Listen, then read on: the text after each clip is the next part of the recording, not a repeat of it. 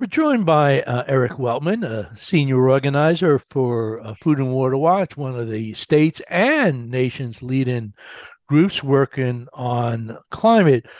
Um, so, Eric, just maybe just give us a very brief introduction about Food and Water Watch, but what are some of the goals? Let's start at the state level for Food and Water Watch in uh, 2023.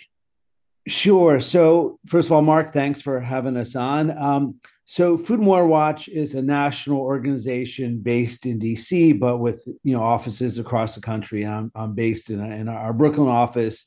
Um, we're primarily known, I think, here in New York at least, for helping lead the fight to ban fracking.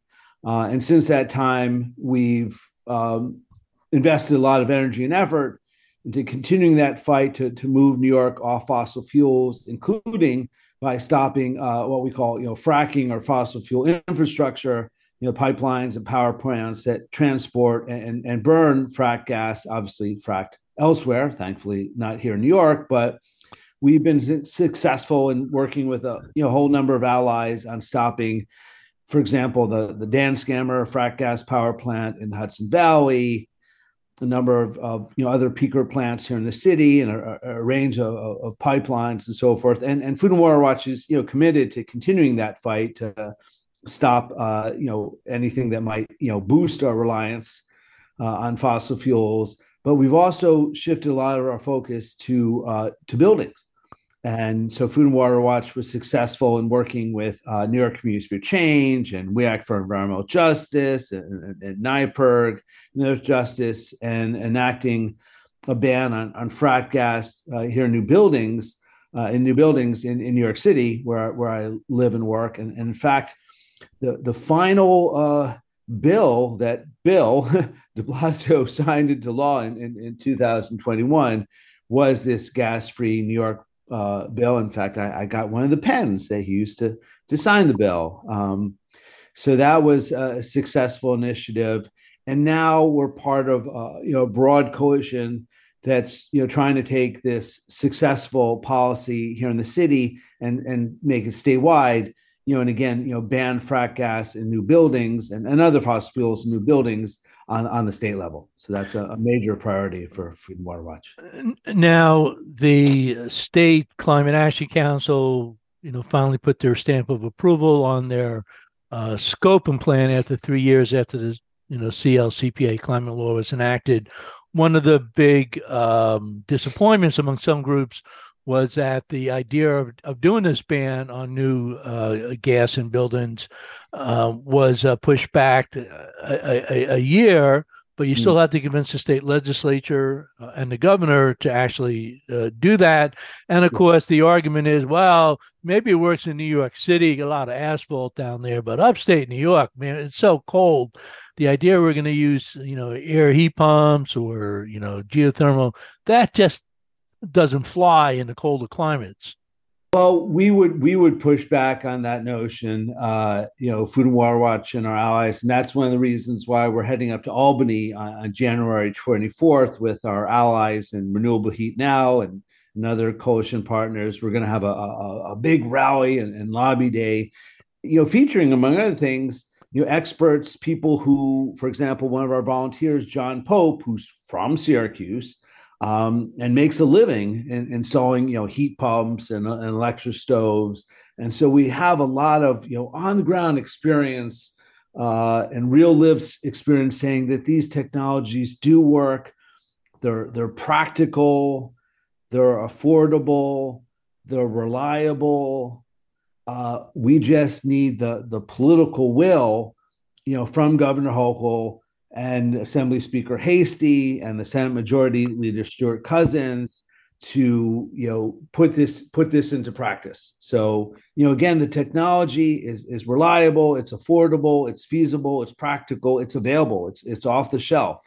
Um, and we just need, you know, again, the political will from Governor Hochul and the legislature to enact what's, you know, the all electric uh, building act is what it's what it's called. Now, now, what are some of the other issues that um, you know, Food and Water Watch are talking about. I think at, at, various points, you guys have been pretty supportive of the concept of, of, of public power, a Green New Deal. I assume Absolutely. you're probably interested in raising some money to actually implement, you know, the climate transition. Oh. What what are some of the other key platform issues? That would be yes, a little money would uh, a little green for the green. Um, yeah, so Food and Water Watch is, is, an active member of a number of coalitions, including the Public Power New York Coalition with with DSA and and and We Act and a whole Sane Energy Project, and a whole bunch of other amazing organizations. And and one of our priorities is the the the Build Public Renewables Act. Uh, folks may remember uh, FDR, former president and former governor, of New York back in the day. He was uh, instrumental in establishing the New York Power Authority, which, among other things, maintains a number of you know upstate you know uh, hydro uh, plants, and so has a, a lengthy track record, not not quite a hundred years, but darn close to it, uh, providing um, reliable and affordable green energy.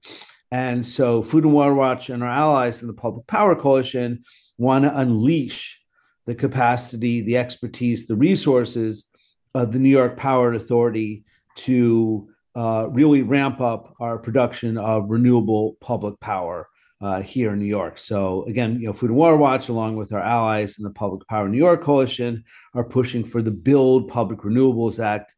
And Mark, that is absolutely, um, you know, uh, part of our, our, our amongst our, our top priorities.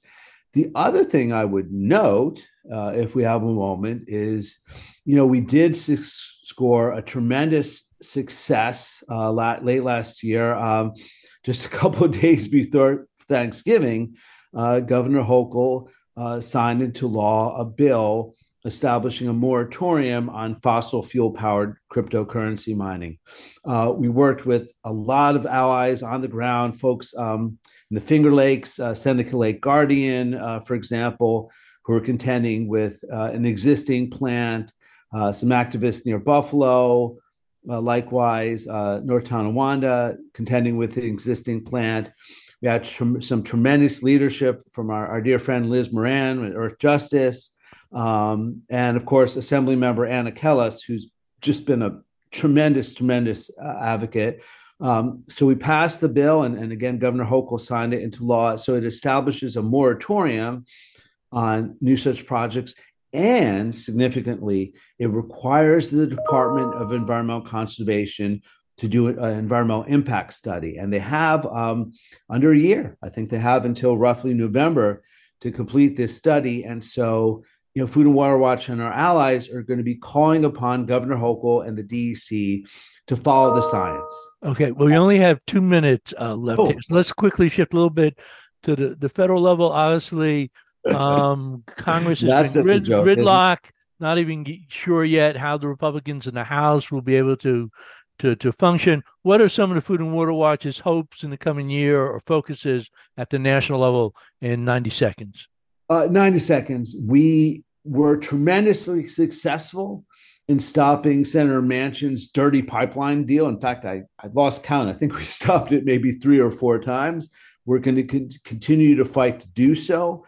Um, we, Food and Water Watch, is part of a national day of action on Friday, January 20th uh, calling on the Biden administration to declare a climate emergency. So we're collaborating here in the city with um, 350 Brooklyn on an action at City Hall, and there'll be actions across the country on January 20th. Uh, Mark, as you well noted, Congress is a mess. Um, our electoral arm, Food and Water Action, is going to be working hard to recapture the House, and I think we'll nothing else, capture recapture a couple of uh, House seats on Long Island that the Democrats lost, including to uh, uh, that, that, nut um, George sure Santos. We'll yeah, I'm sure we'll get that seat back. So I think you know it remains to be seen what our legislative agenda, if any, will be on the congressional level. But I think we're going to be calling on on, on President Biden to show more more climate leadership.